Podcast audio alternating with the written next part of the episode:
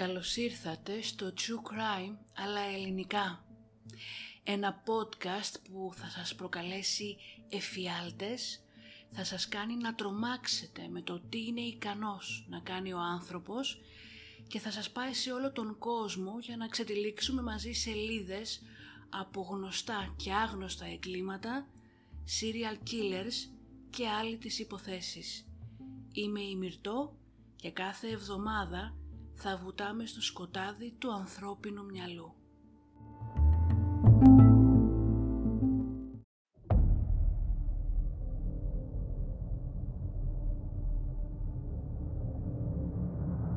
And that's where I cut her open when he told me to. Slave. There's no way around it. Primarily a sexual slave, but nonetheless a physical slave as well. I had no intention of hurting him. I, I couldn't find any way to eat And the girl's you, meat you beat her to death with what? Uh, sledgehammer. We are all evil in some form or another.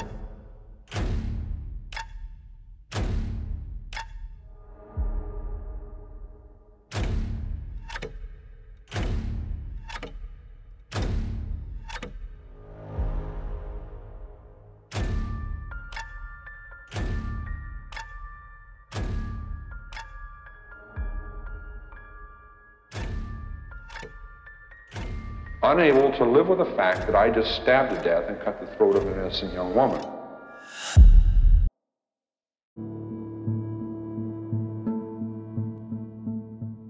«27 Ιανουαρίου του 1978 και βρισκόμαστε στην πόλη Σακραμέντο στην Καλιφόρνια της Αμερικής. Κατά την διάρκεια της δεκαετίας 1970 με 1980, την χρυσή δεκαετία των serial killers, όπως αυτή αναφέρεται συχνά στους εγκληματολογικούς κύκλους, αστυνομικοί ερευνητές και ποινικοί δικαστές δήλωναν πως σχεδόν το 75% όλων των serial killer της Αμερικής έδρασε εκείνη την περίοδο. Και όμως αυτό δεν άλλαξε τον τρόπο ζωής των ανθρώπων σε κάποιες πολιτείες και περιοχές, οι οποίοι συνέχισαν να αφήνουν ξεκλείδωτες τις πόρτες τους. Μπορεί η Καλιφόρνια να έχει αποτυπωθεί στην μνήμη μας ως η πολιτεία με τους περισσότερους καταγεγραμμένους κατά σειροήν δολοφόνους, 1628 για την ακρίβεια, όμως είναι τόσο μεγάλη και πυκνοκατοικημένη που η αναλογία δολοφόνος ανά άτομο είναι πολύ μικρή. Η πολιτεία της Αλάσκα έχει το υψηλότερο ποσοστό κατά σειροή δολοφονιών σε σχέση με τον πληθυσμό της, 7,01 ανά 100.000 άτομα. Παρόλα αυτά, στο Σακραμέντο της Καλιφόρνια, οι κάτοικοι ζούσαν την ήσυχη ζωή τους όπως πάντα έκαναν. Έως τις 27 Ιανουαρίου του 78. Ο εξάχρονος Jason Μύροθ υποτίθεται πως θα πήγαινε στο σπίτι μιας γειτόνισσάς του εκείνη την ημέρα για να παίξει με την κόρη της. Όμως καθώς η ώρα είχε περάσει και αυτός δεν είχε εμφανιστεί, η γειτόνισσα έστειλε το παιδί της από το σπίτι του. Η μικρή χτύπησε την πόρτα και περίμενε πως ο εξάχρονος θα την άνοιγε τρέχοντας προς το μέρος της. Αντί αυτού, κανείς δεν ήρθε να ανοίξει. Με την άκρη όμως του ματιού της είδε πίσω από το παράθυρο του σαλονιού κίνηση. Περίμενε, αλλά η πόρτα έμεινε κλειστή. Γύρισε σπίτι της και είπε στην μητέρα της τι συνέβη.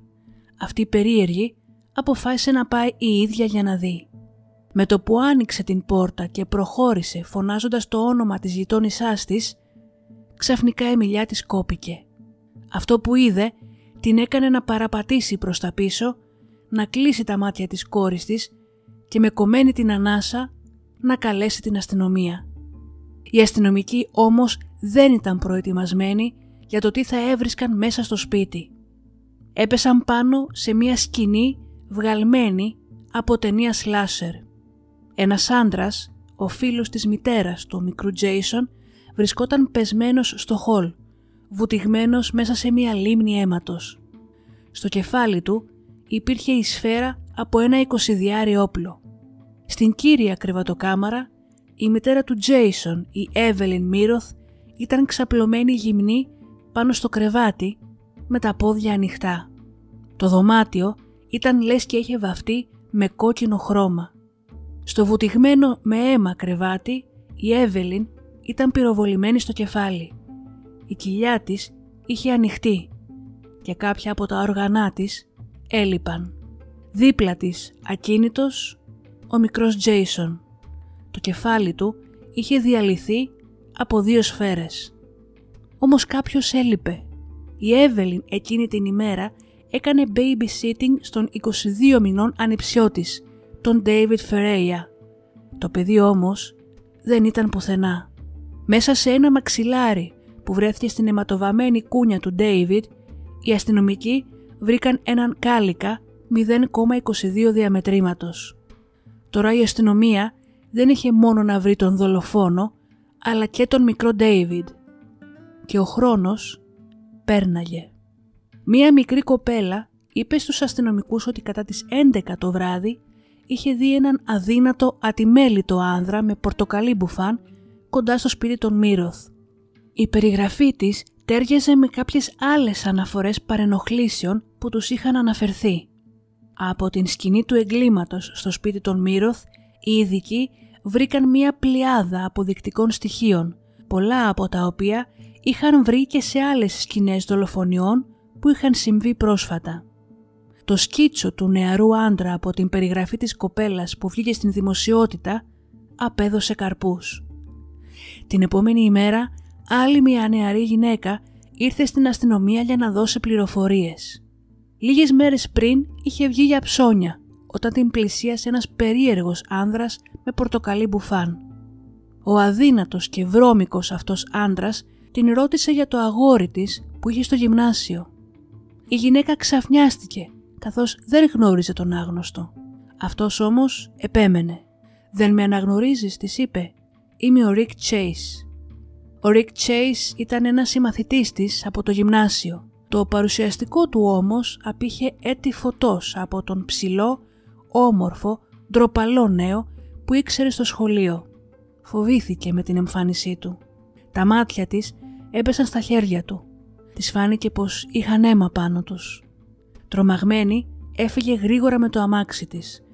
Όταν όμως είδε το σκίτσο στην τηλεόραση μετά από μερικές μέρες, κατάλαβε και πήγε στην αστυνομία. Ο βρώμικος αυτός άντρας ήταν ο Ρίτσαρντ Chase, γνωστός και ως ο βρικόλακα στο Σακραμέντο. Η υπόθεση του Ρίτσαρντ Chase, που είναι ειδικά αφιερωμένη σε σένα Αθηνά, αναλύει έναν κατασυρωή δολοφόνο που μέσα σε μόλις ένα μήνα δολοφόνησε, κατακρεούργησε, άσκησε νεκροφιλία και κανιβαλισμό σε έξι ανθρώπους. Ένας serial killer ο οποίος είχε δηλώσει πως κάθε ξεκλείδωτη πόρτα είναι πρόσκληση. Πρόσκληση για βία τόσο ομή και τόσο φρικιαστική που όσα χρόνια κι αν περάσουν μένει ακόμα χαραγμένη στο μυαλό όσων έζησαν αυτή την κόλαση.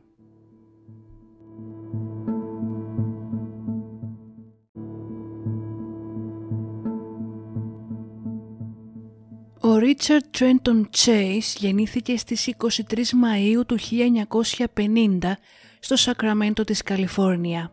Από μικρό παιδί εμφάνισε αυτό που εγκληματολογικοί ψυχολόγοι αποκαλούν The McDonald Triad ή αλλιώς την Άγια Τριάδα των κατασυρωή δολοφόνων. Ούρηση στο κρεβάτι, βασανισμός ζώων και εμπρισμοί. Είχε μία αδερφή, τέσσερα χρόνια μικρότερη και ο πατέρας του ήταν αυστηρός, ασκούσε σκληρή πειθαρχία και μάλωνε συνεχώς με τη γυναίκα του. Όταν ο Ρίτσαρντ έγινε 10 ετών, σκότωνε ήδη γάτες. Ως έφηβος έπινε και κάπνιζε μαριχουάνα, κάτι που συχνά του δημιουργούσε μπελάδες, αλλά ποτέ δεν ένιωθε ντροπή για τις πράξεις του. Έβγαινε ραντεβού με πολλά κορίτσια ένα από τα οποία ανέφερε ότι ο Ρικ, όπως τον φώναζαν, δεν μπορούσε να ασκήσει τα σεξουαλικά του καθήκοντα επειδή δεν μπορούσε να διατηρήσει την στήση του. Αυτό το πρόβλημα τον ενοχλούσε και έτσι στα 18 του χρόνια αποφάσισε να πάει σε ψυχίατρο. Έμαθε ότι η βασική αιτία της ανικανότητάς του ήταν ο καταπιεσμένος θυμός που υπόβοσκε μέσα του.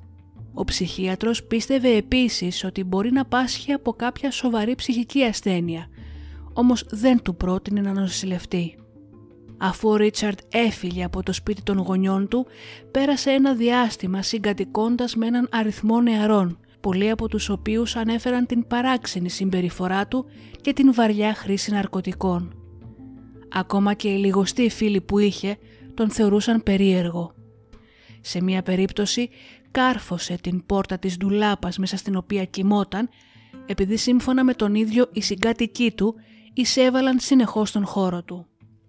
Ανησυχούσε συνεχώς πως κάτι δεν πήγαινε καλά μαζί του, κάτι που ίσχυε για όλη την ενήλικη ζωή του και μια φορά μπήκε στα επίγοντα ενός νοσοκομείου πιστεύοντας πως κάποιος του είχε κλέψει την πνευμονική του αρτηρία. Παραπονιόταν επίσης πως ένιωθε ότι οστά έβγαιναν από το πίσω μέρος του κεφαλιού του, ότι το στομάχι του ήταν ανάποδα και πως η καρδιά του συχνά σταματούσε να χτυπά. Ένας άλλος ψυχίατρος τον διέγνωσε ως παρανοϊκό σχιζοφρενή, αλλά σκέφτηκε ότι μπορεί στην πραγματικότητα να πάσχει από τοξική ψύχωση η οποία προκαλείται από τα ναρκωτικά που έπαιρνε. Τέθηκε υπό παρακολούθηση για 72 ώρες και οι γιατροί του συνέστησαν να εισαχθεί σε κλινική, δίνοντάς του όμως και το ok να φύγει όποτε ήθελε χωρίς να έχει άδεια, κάτι που τελικά έκανε. Η ζωή του γινόταν ολοένα και πιο χαόδης. Ο Ρίτσαρτ βυθίστηκε στην υποχονδρίαση και στην κατάχρηση ναρκωτικών. Ζήλιζε μόλις 66 κιλά. Έζησε με την χωρισμένη πλέον μητέρα του για λίγο, αλλά πίστευε πως τον δηλητηρίαζε μέσω του φαγητού. Ο πατέρας του τότε τον ανάγκασε να μετακομίσει και του νίκιασε ένα διαμέρισμα στο οποίο ο Ρίτσαρντ έμενε μόνος του.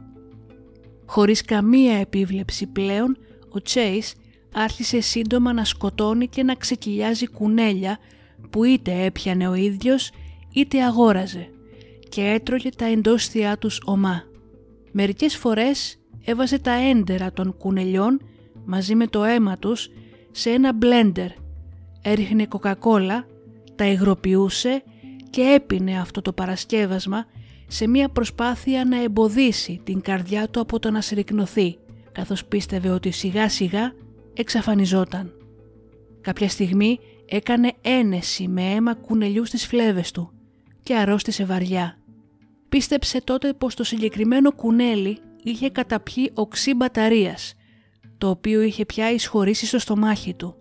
Στην πραγματικότητα όμως περνούσε μια πολύ άσχημη δηλητηρίαση του αίματος. Τελικά εισήχθη σε ψυχιατρική κλινική ως σχιζοφρενής που έπασχε από σωματικές αυταπάτες. Οι γιατροί δοκίμασαν μία πλειάδα αντιψυχωσικών φαρμάκων, τα οποία όμως απέτυχαν, υποδεικνύοντας ότι η ψύχωσή του μπορεί να προκλήθηκε από την κατάχρηση ναρκωτικών του. Το 1976 δραπέτευσε από την κλινική και εμφανίστηκε στο σπίτι της μητέρας του. Πέστρεψε όμως στο νοσοκομείο καταλήγοντας στην συνέχεια στο Beverly Manor, μια εγκατάσταση για ψυχικούς ασθενείς, όπου εκεί κέρδισε το παρατσούκλι Δράκουλας. Συχνά μιλούσε για την θανάτωση κουνελιών και μια μέρα βρέθηκε με αίμα γύρω από το στόμα του. Αρκετά νεκρά πουλιά, τα οποία έπιανε ο ίδιος από το παράθυρο του θαλάμου του, βρέθηκαν με σπασμένους τους λαιμούς τους παρατημένα έξω από την πόρτα του. Ακόμα και αυτές του όμως οι πράξεις δεν αρκούσαν για να γίνει μόνιμος ο εγκλισμός του και καθώς οι πράξεις του αποδόθηκαν και πάλι στην έντονη κατάχρηση των ναρκωτικών, αφέθηκε ελεύθερος, καθώς οι γιατροί πίστευαν πως δεν ήταν πλέον κίνδυνος για κανέναν. Μέσω δικαστηρίου αποφασίστηκε πως οι γονείς του θα αναλάμβαναν την φροντίδα του με την μορφή μιας ετήσιας φαρμακευτικής αγωγής. Ο πατέρας του του νίκιασε άλλο διαμέρισμα, ενώ η μητέρα του του πλήρωνε το ενίκιο, τους λογαριασμούς του και τα ψώνια του. Κανείς όμως από τους δύο γονείς του δεν μπορούσε να δει τον εφιάλτη που είχαν αναλάβει να φροντίζουν. Μόνος πάλι στο νέο του διαμέρισμα, ο Ρίτσαρτ άρχισε να πιάνει και να βασανίζει γάτες, σκύλους και κουνέλια. Τα σκότωνε για να τους πιει το αίμα και για να καταναλώσει κάποιες φορές και τα εντόστια τους. Άλλες φορές έκλεβε κατοικίδια από την γειτονιά του και σε μία περίπτωση είχε τηλεφωνήσει σε μία οικογένεια της οποίας ο σκύλος είχε εξαφανιστεί για να τους πει τι είχε κάνει στο ανήμπορο ζώο.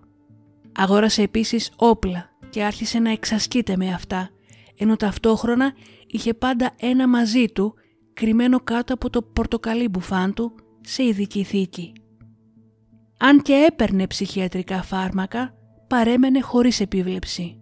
Η μητέρα του του έκοψε πλήρως την φαρμακευτική αγωγή την οποία είχε συμφωνήσει η ίδια με τους γιατρούς της κλινικής, αποφασίζοντας πως δεν τα χρειαζόταν πραγματικά. Το 1977 η φαρμακευτική επίβλεψη που είχε οριστεί από το δικαστήριο έληξε και οι γονείς του δεν έκαναν τίποτα για να την ανανεώσουν αφήνοντάς τον στο έλεος του Θεού. Μία μέρα ο Ρίτσαρντ επισκέφτηκε την μητέρα του. Η γυναίκα άκουσε έναν δυνατό θόρυβο και άνοιξε την πόρτα. Είδε μπροστά της τον γιο της, ένα φάντασμα του παλιού του εαυτού, να κρατάει μία νεκρή γάτα. Μέσα σε κλάσματα δευτερολέπτων, ο Ρίτσαρτ μπροστά της διαμέλισε την γάτα με τα ίδια του τα χέρια, πασαλίβοντας το αίμα του ζώου σε όλο του το πρόσωπο και τον λαιμό. Η μητέρα του το μόνο που έκανε ήταν να απομακρυνθεί και δεν ανέφερε ποτέ το περιστατικό, ούτε στους γιατρούς, ούτε και στις αρχές. Στις 3 Αυγούστου του ιδίου έτος, αστυνομικοί που έκαναν περιπολία βρήκαν ένα Ford Ranchero κολλημένο στην άμμο κοντά στη λίμνη Pyramid στην Εβάδα. Δύο ντουφέκια, βουτυγμένα στο αίμα, ήταν αφημένα πάνω σε ένα κάθισμα, ενώ δίπλα τους υπήρχε ένας σωρός από ανδρικά ρούχα. Το αυτοκίνητο ήταν γεμάτο με κοιλίδες αίματος στο εσωτερικό του και ένας λευκός πλαστικός κουβάς γεμάτος αίμα που περιείχε ένα σηκώτη τους κίνησε την περιέργεια.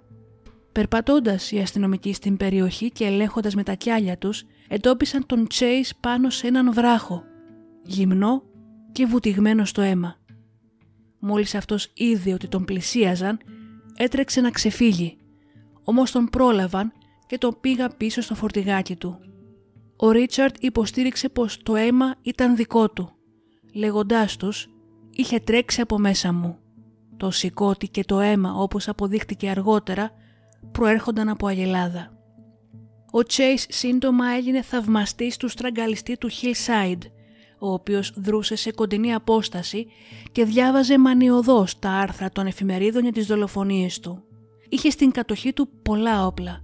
Φοβόταν τους ανθρώπους και δεν είχε καμία αίσθηση των ορίων του. Ένας θανατηφόρος συνδυασμός, ακόμα και χωρίς τις παράξενες φαντασιώσεις του. Σύντομα όμως, ο Ρίτσαρντ Chase έγινε ακόμα πιο επικίνδυνος. 29 Δεκεμβρίου του 1977 και ο 51 έτους Ambrose Griffin, μηχανικός και πατέρας δύο γιών, ξεφόρτωνε μαζί με την σύζυγό του τα ψώνια τους από το πορπαγκά του αυτοκινήτου τους. Στο δεύτερο δρομολόγιο του προς το αμάξι, η γυναίκα του δήλωσε αργότερα στους αστυνομικούς ανθρωποκτονιών στα επίγοντα πως άκουσε δύο περίεργους κοφτούς ήχους. Βγαίνοντας έξω για να δει τι συμβαίνει, είδε τον σύζυγό της να πέφτει κάτω νεκρός. Πίστευε πως έπαθε καρδιακή προσβολή, όμως όταν πλησίασε είδε τον άντρα της να κοίταται νεκρός και ματωμένος. Είχε πυροβοληθεί σε κάποιο είδους τυχαία επίθεση μέσα από αυτοκίνητο. Έπειτα, ένας από τους γιους των Γκρίφιν ανέφερε πως είδε έναν άντρα με τουφέκι να τριγυρνάει στην γειτονιά τους στο Ανατολικό Σακραμέντο. Ο γιος τον είχε ακολουθήσει και είχε καλέσει την αστυνομία, όπως αποδείχτηκε πως δεν ήταν ο άνθρωπός τους, καθώς το όπλο του δεν ήταν του ιδίου διαμετρήματος που είχε χρησιμοποιηθεί. Την επόμενη ημέρα, ένα ειδησιογραφικό συνεργείο βρήκε δύο χρησιμοποιημένους κάλικες στο πεζοδρόμιο, κοντά στην κατοικία των Γκρίφιν.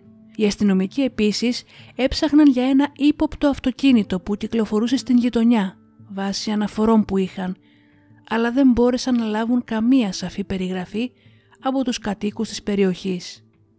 Το απόγευμα, μετά το περιστατικό στην οικία των Γκρίφιν, ένα 12χρονο παιδί ανέφερε ότι ένας άντρας με καστανά μαλλιά γύρω στα 20, τον πυροβόλησε μέσα από ένα καφέ Pontiac Trans Am αμάξι, καθώς αυτός έτρεχε με το ποδήλατό του.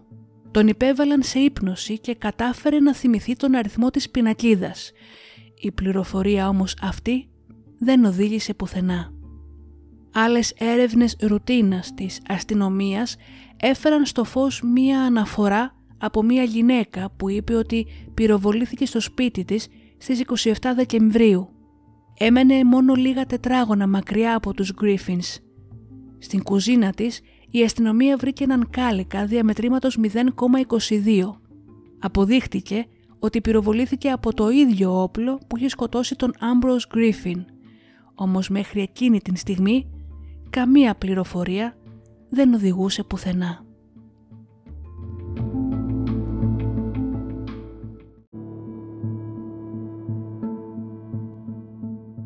Στις 11 Ιανουαρίου του 1978 η Ντόν Λάρσον είχε μια περίεργη συνάντηση με τον Ρίτσαρτ Chase. Κατά την διάρκεια των έξι μηνών που ήταν γείτονες στο ίδιο συγκρότημα διαμερισμάτων στην λεωφόρο Watt, τον είχε δει να φέρνει τρία ζωάκια στο διαμέρισμά του. Κανείς όμως δεν ξαναείδε αυτά τα ζώα. Σκέφτηκε πως ήταν παράξενος, αλλά ανησυχούσε επειδή ήταν μόνος του. Την ημέρα εκείνη ο Τσέις την πέτυχε και της ζήτησε ένα τσιγάρο. Του έδωσε, αλλά ο Ρίτσαρντ την εμπόδισε να φύγει. Όταν η Ντόν του έδωσε το υπόλοιπο πακέτο, μόνο τότε την άφησε να φύγει. Δώδεκα μέρες μετά, στην οδό Μπέρνις 2909, η Τζιν Λέιτον εντόπισε έναν απεριποίητο νεαρό άνδρα με μακριά μαλλιά να περπατάει προς το μέρος της. Τον είδε να προσπαθεί να ανοίξει την πόρτα της βεράντας της. Την βρήκε όμως κλειδωμένη και δοκίμασε τα παράθυρα. Ήταν και αυτά κλειδωμένα και έτσι επέστρεψε στην πόρτα. Η Τζιν έπεσε πάνω του πρόσωπο με πρόσωπο. Ο Ρίτσαρντ δεν έδειξε κανένα απολύτως συνέστημα καθώς την κοίταζε από πάνω μέχρι κάτω.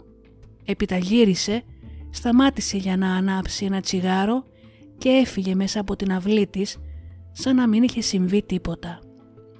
Δύο τετράγωνα πιο κάτω, ο Ρόμπερτ και η Μπάρμπαρα Έντουαρτς έμπαιναν με τα ψώνια τους στο σπίτι όταν άκουσαν από μέσα έναν θόρυβο.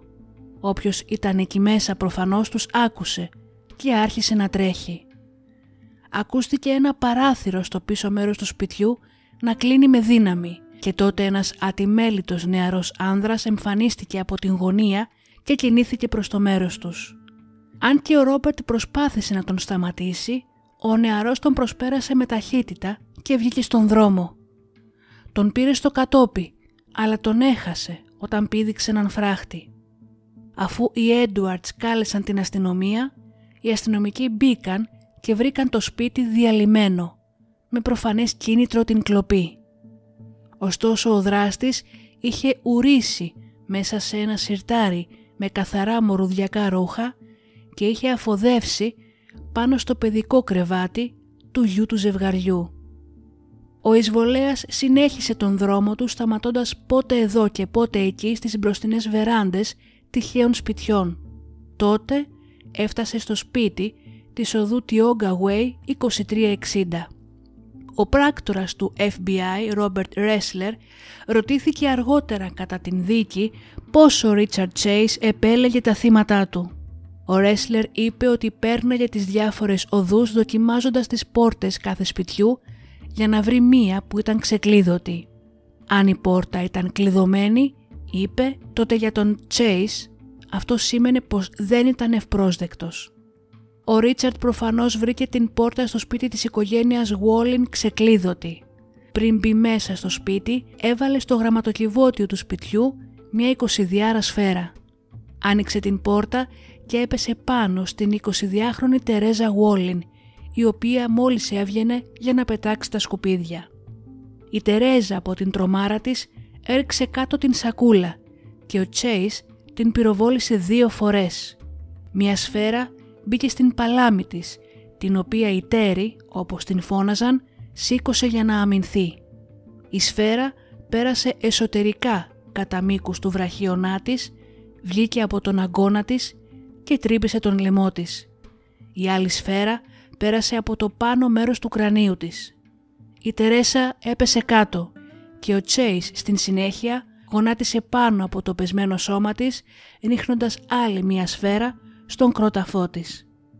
Η επόμενη κίνησή του ήταν να την σύρει μέχρι την κρεβατοκάμαρα αφήνοντας πίσω του ίχνη αίματος. Στην συνέχεια πήρε ένα μαχαίρι από την κουζίνα και ένα άδειο δοχείο γιαουρτιού που έπεσε από την σακούλα σκουπιδιών που μετέφερε η Τέρι. Όταν ο David Wallin, ο σύζυγος της Τέρι, γύρισε σπίτι εκείνο το βράδυ, το βρήκε σκοτεινό. Μπήκε μέσα και είδε τον σκύλο τους, έναν γερμανικό πιμενικό, ο οποίος περίμενε. Η γυναίκα του όμως δεν ήταν πουθενά. Παραδόξως, το στερεοφωνικό ήταν ανοιχτό. Μία σακούλα με σκουπίδια και κάτι που φαινόταν σαν λεκέδες από λάδι στο χαλί, τον προβλημάτισε. Ακολούθησε τους λεκέδες μέχρι την κρεβατοκάμαρα. Ξαφνικά άρχισε να ουρλιάζει. Η γυναίκα του ήταν ξαπλωμένη ανάσκελα κοντά στην πόρτα. Το πουλόβερ της ήταν τραβηγμένο πάνω από το στήθος της και το παντελόνι και το εσώρουχό της ήταν γύρω από τους αστραγάλους της. Τα γόνατά της και τα πόδια της ήταν ανοιχτά σε θέση σεξουαλικής επίθεσης. Η αριστερή της θηλή είχε κοπεί από το στήθος. Ο κορμός της είχε ανοιχτεί με μαχαίρι κάτω από το στήθος της και η σπλήνα και τα έντερά της είχαν τραβηχτεί όλα έξω.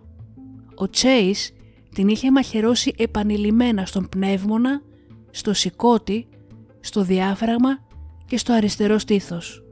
Της είχε επίσης κόψει και βγάλει τα νεφρά και είχε κόψει το πάγκρεάς της στα δύο. Τα κομμένα νεφρά τα είχε τοποθετήσει πάλι ξανά μέσα της.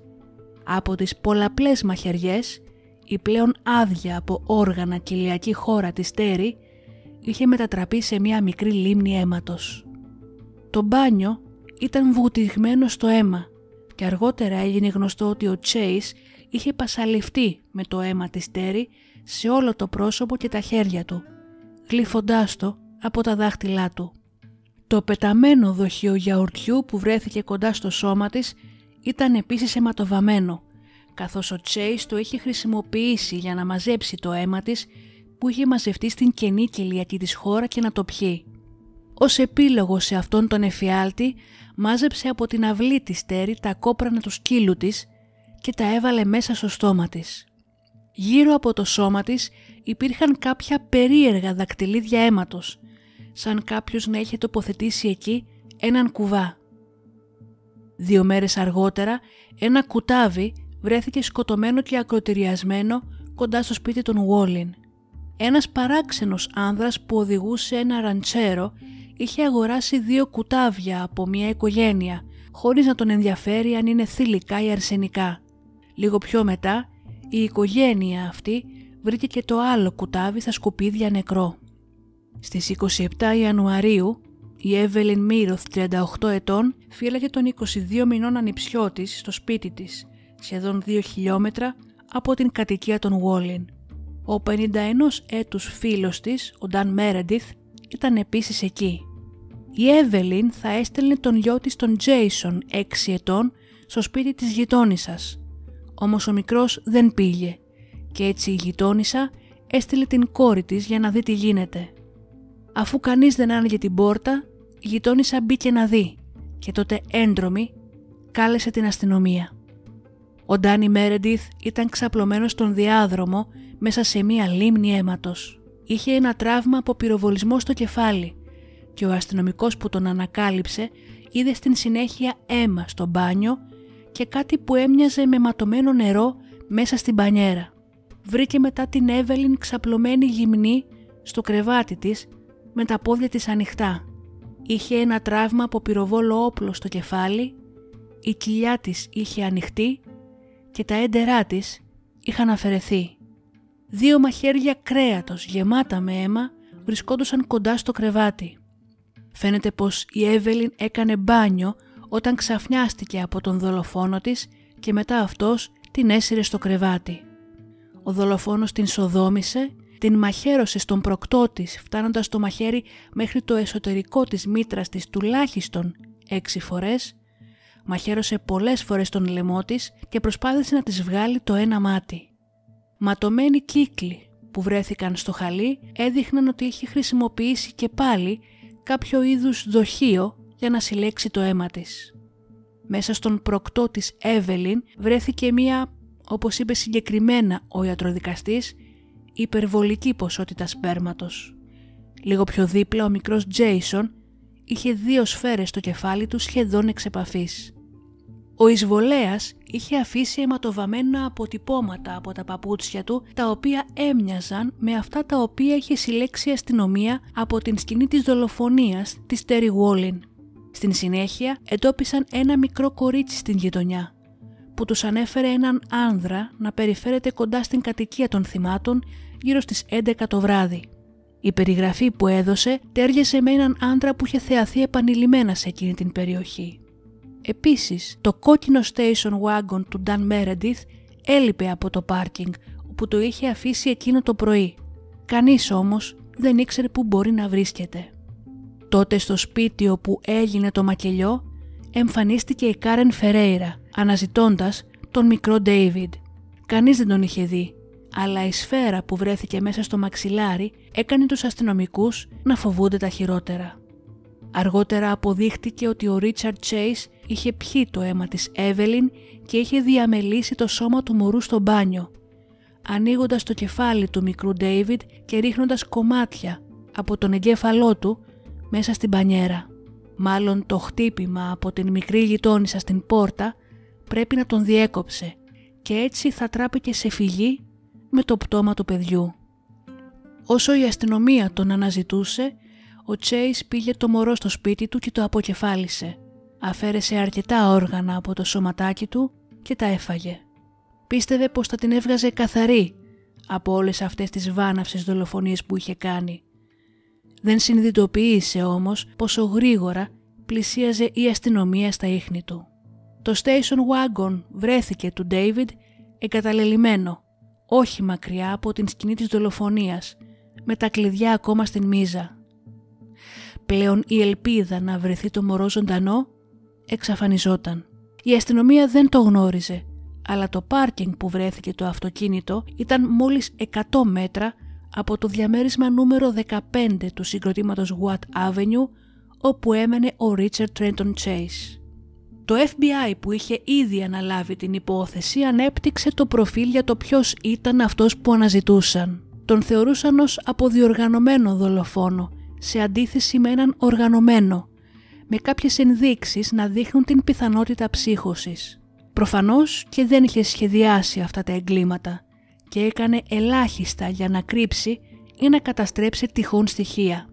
Άφησε ίχνη και δακτυλικά αποτυπώματα και η πιθανότητα είχε περπατήσει στην περιοχή μέσα στο φως της ημέρας με το αίμα των θυμάτων ακόμα πάνω στα ρούχα του.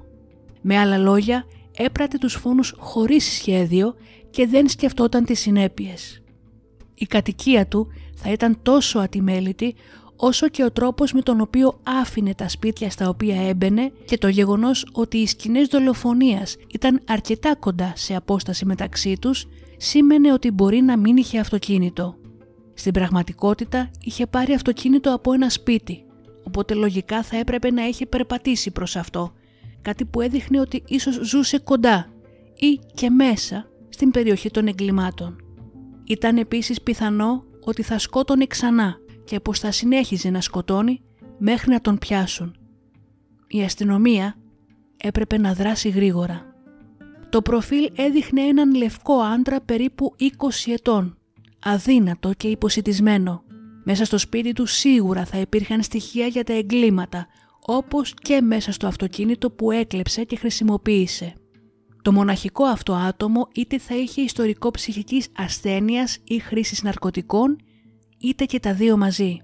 Πίστευαν ότι μπορούσε να δουλεύει σε κάποια άθλια δουλειά ή να ήταν άνεργος, δεδομένης της φαινομενικής ψυχικής του κατάστασης και πως ίσως λάμβανε και κάποιο επίδομα αναπηρίας. Σίγουρα θα ζούσε μόνος του και ίσως ήταν παρανοϊκός. Πολλοί άνθρωποι που έμεναν στην περιοχή ερωτήθηκαν από τις αρχές και είπαν ότι είχαν δει έναν λευκό άνδρα να οδηγεί ένα κόκκινο station wagon. Αν και οι πληροφορίες που είχε έως τώρα η αστυνομία δεν μπορούσαν να παράξουν ένα ικανοποιητικό σκίτσο του δράστη, η αναφορά που τους έδωσε η Νάνση Χόλντεν θα άλλαζε τα πάντα. Την ίδια μέρα που ο Ρόμπερτ Έντουαρτς είχε διώξει τον εισβολέα από το σπίτι του, η Νάνση Χόλντεν είχε μια περίεργη συνάντηση. Ψώνιζε σε ένα εμπορικό κέντρο, κοντά στην κατοικία της Τέρι Βόλιν, όταν είδε έναν παράξενο άντρα να την πλησιάζει. Προσπάθησε να τον αποφύγει, εκείνος όμως της έκανε μια ερώτηση που την έκανε να παγώσει. «Ήσουν στη μοτοσικλέτα όταν σκοτώθηκε ο Κέρτ» την ρώτησε. Η Νάνση ξαφνιάστηκε. Δέκα χρόνια νωρίτερα είχε δεσμό με τον Κέρτ, ο οποίος όμως είχε σκοτωθεί με τη μοτοσικλέτα του. Τότε ήταν που παρατήρησε κάτι αόριστα οικείο σε αυτόν τον άγνωστο. Τον ρώτησε ποιος ήταν και εκείνος απάντησε Rick Chase. Η νεαρή έμεινε έκπληκτη. Ο άντρας που στεκόταν μπροστά της δεν θύμισε σε τίποτα τον φιλομαθή, ντροπαλό και καθαρό Rick Chase που είχε γνωρίσει στο γυμνάσιο. Είχε ακούσει φήμες πως είχε μπλέξει με ναρκωτικά.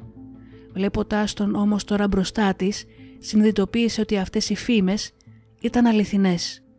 Ήταν βρώμικος και η νευρική συμπεριφορά του την έκανε να είναι στην τσίτα. Μίλησε μαζί του για λίγα λεπτά, αναζητώντας διέξοδο και τελικά βγήκε από το κατάστημα όσο εκείνος πλήρωνε ακόμα για κάτι. Ωστόσο, ο Τσέις την ακολούθησε στο πάρκινγκ με σκοπό να μπει στο αμάξι της και να τον αφήσει κάπου. Η Νάνση κατάφερε να μπει στο αυτοκίνητό της, έκλεισε τα παράθυρα, κλείδωσε τις πόρτες και έφυγε με χίλια από το πάρκινγκ πριν ο Ρίτσαρντ να μπορέσει να την σταματήσει. Το μόνο που ήθελε ήταν να ξεφύγει. Όταν η Νάνση είδε το σκίτσο της αστυνομίας, θυμήθηκε ότι ο Τσέις φορούσε ένα ίδιο πορτοκαλί μπουφάν την ημέρα που τον συνάντησε και ήταν σίγουρη ότι αυτός ήταν που αναζητούσε η αστυνομία. Οι ερευνητές βρήκαν άλλο ένα λαβράκι από τις 20 διάρες σφαίρες που έδειξαν την καταχωρημένη πώληση ενός ημιαυτόματου όπλου διαμετρήματος 022 το οποίο πουλήθηκε τον Δεκέμβριο του 1977 τον Richard Chase και μετά άλλη μια πώληση για σφαίρες στις 10 Ιανουαρίου. Τότε η Ντόν Λάρσον παρακολουθώντας τις ειδήσεις, θυμήθηκε τον παράξενο γείτονά της που την είχε σταματήσει για τα τσιγάρα της. Είχε δει έναν μεγάλο χάρτη του Σακραμέντο κοντά στον τοίχο του σπιτιού του, σημειωμένο με μαύρο μελάνι. Φοβήθηκε όμως να τον αναφέρει στην αστυνομία. Μετά την αναφορά της Νάνσι Χόλντεν, η αστυνομία έκανε έλεγχο στο ιστορικό του Chase και βρήκαν ιστορικό ψυχικής ασθένειας συμπεριλαμβανομένης και της απόδρασής του από ένα νοσοκομείο, μια κατηγορία για κατοχή όπλου, μια σειρά από συλλήψεις για ναρκωτικά και την σύλληψή του στην Εβάδα. Βρήκαν την διεύθυνσή του και εκείνο το απόγευμα του Σαββάτου, μία ημέρα μετά το τριπλό φωνικό, πήγαν να του μιλήσουν. Έμαθαν από τον διαχειριστή ότι η μητέρα του Chase πλήρωνε το ενίκιό του και πως αυτή ένιωθε ότι ο γιος της είχε πέσει θύμα κατάχρησης LSD. Οι αστυνομικοί χτύπαγαν την πόρτα του επανειλημμένα. Ο Τσέις όμως δεν άνοιγε την πόρτα. Προσποιήθηκαν ότι έφυγαν και περίμεναν πίσω από μία αγωνία. Ο Ρίτσαρ τότε βγήκε με ένα κουτί στην αγκαλιά του και πήγε προς το αυτοκίνητό του. Οι αρχές τον συνέλαβαν. Μάταια όμως ο Τσέις προσπαθούσε να ξεφύγει. Παρατήρησαν ότι φορούσε ένα πορτοκαλί μπουφάν με σκούρους λεκέδες και τα παπούτσια του ήταν γεμάτα αίματα. Βρέθηκε πάνω του ένα ημιαυτόματο πιστόλι 0,22 το οποίο είχε επίσης κοιλίδες αίματος. Στην πίσω τσέπη του βρέθηκε το πορτοφόλι του Dan Meredith μαζί με ένα ζευγάρι γάντια από λάτεξ. Το κουτί που κράταγε ο Ρίτσαρντ περιείχε κομμάτια αιματευαμένων χαρτιών και κουρέλια. Τον οδήγησαν στο αστυνομικό τμήμα και προσπάθησαν να τον κάνουν να ομολογήσει.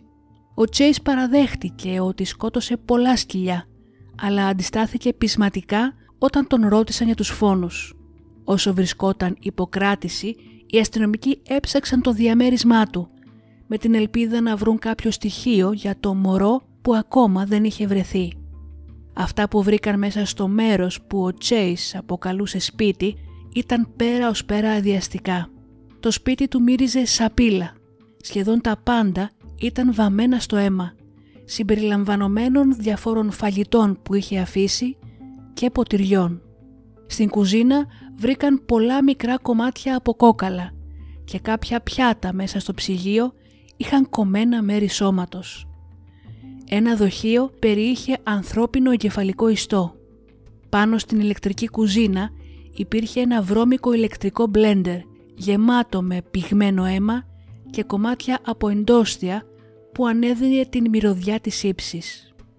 Βρέθηκαν τρία περιλέμια σκυλιών, όμως δεν υπήρχε πουθενά κανένα ζώο. Σε ένα τραπέζι μαζί με εφημερίδες όπου ήταν κυκλωμένες αγγελίες για πώληση σκυλιών, βρέθηκαν φωτογραφίες ανθρώπινων οργάνων από ένα επιστημονικό βιβλίο. Στον τοίχο μία αφίσα με το ανθρώπινο σώμα και ένα ημερολόγιο με την λέξη «σήμερα» γραμμένη στις ημερομηνίες των δολοφονιών της Γουόλιν και της οικογένειας Μύροθ. Η ανατριχίλα δεν σταμάταγε όμως εκεί. Η λέξη «σήμερα» ήταν γραμμένη σε 44 ακόμα ημερομηνίες του ιδίου έτους. Ολόκληρο το μέρος προκαλούσε μία δυσίωνη αίσθηση και τρόμο, αλλά τουλάχιστον ο Ρίτσαρντ Chase ήταν επιτέλους υποκράτηση. Συγκεντρώθηκαν αποδεικτικά στοιχεία από τον Chase για να συγκριθούν με δείγματα που είχαν ήδη αναλυθεί στα εγκληματολογικά εργαστήρια από τα θύματα των δολοφονιών.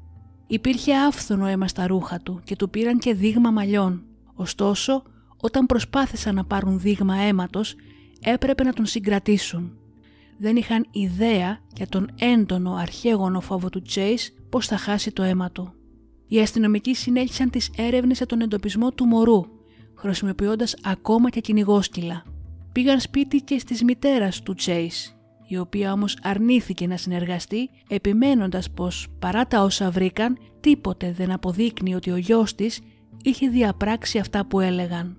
Στις 24 Μαρτίου, ο επιστάτης μιας εκκλησίας βρήκε πίσω από το κτίριο ένα κουτί από πατάτες McDonald's. Σήκωσε λίγο το καπάκι και αυτό που είδε έκανε τα γόνατά του να κοπούν. Μέσα στο κουτί υπήρχαν τα υπολείμματα ενός μωρού. Όταν έφτασαν οι αστυνομικοί, αναγνώρισαν αμέσως τα ρούχα. Ήταν ο μικρός Ντέιβιντ.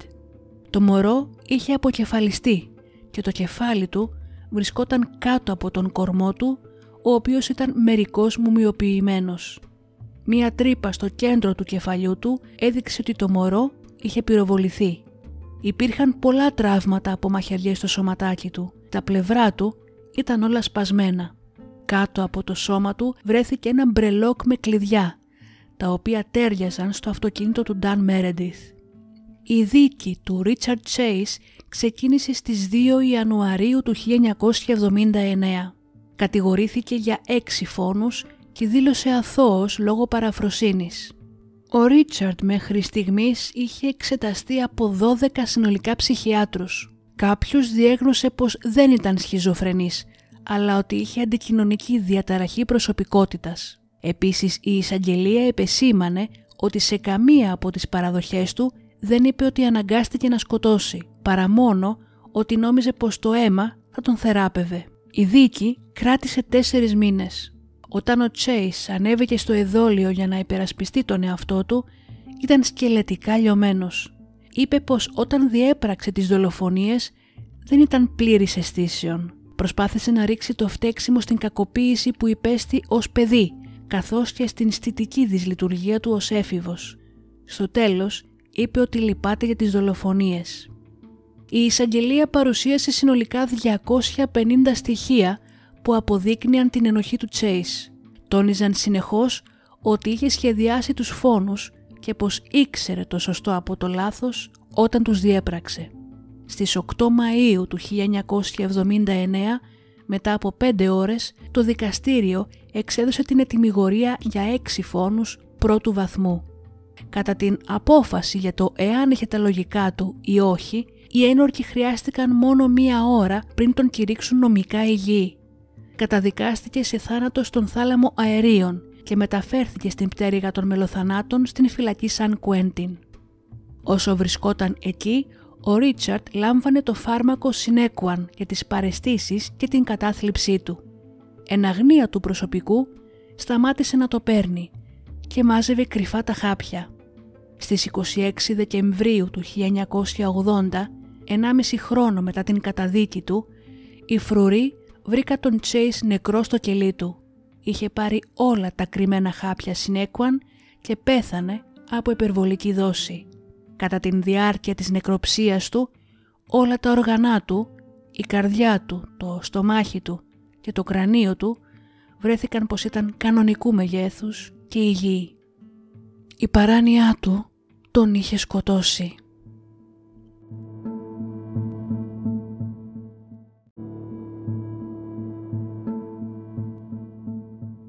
Χωρίς κανένα πρότυπο στα εγκλήματά του, οποιοδήποτε θα μπορούσε να έχει πέσει θύμα των δολοφονιών του Ρίτσαρντ Chase και αυτός είναι ο λόγος για να κλειδώνουμε πάντα την πόρτα μας. Το χαόδες και παρανοϊκό μυαλό του ίσως θα μπορούσε να είχε δαμαστεί εάν η οικογένειά του συνέχιζε την φαρμακευτική αγωγή του και την παρακολούθησή του. Ίσως ο Ρίτσαρντ απλά να συνέχισε την ζωή του ως τρόφιμος σε κάποιο ψυχιατρίο και ίσως έτσι έξι αθώες ζωές να μην είχαν χαθεί στον βωμό της παράνοιας. Σας ευχαριστώ που και σήμερα με ακούσατε, να είστε καλά και τα λέμε στον επόμενο εφιάλτη.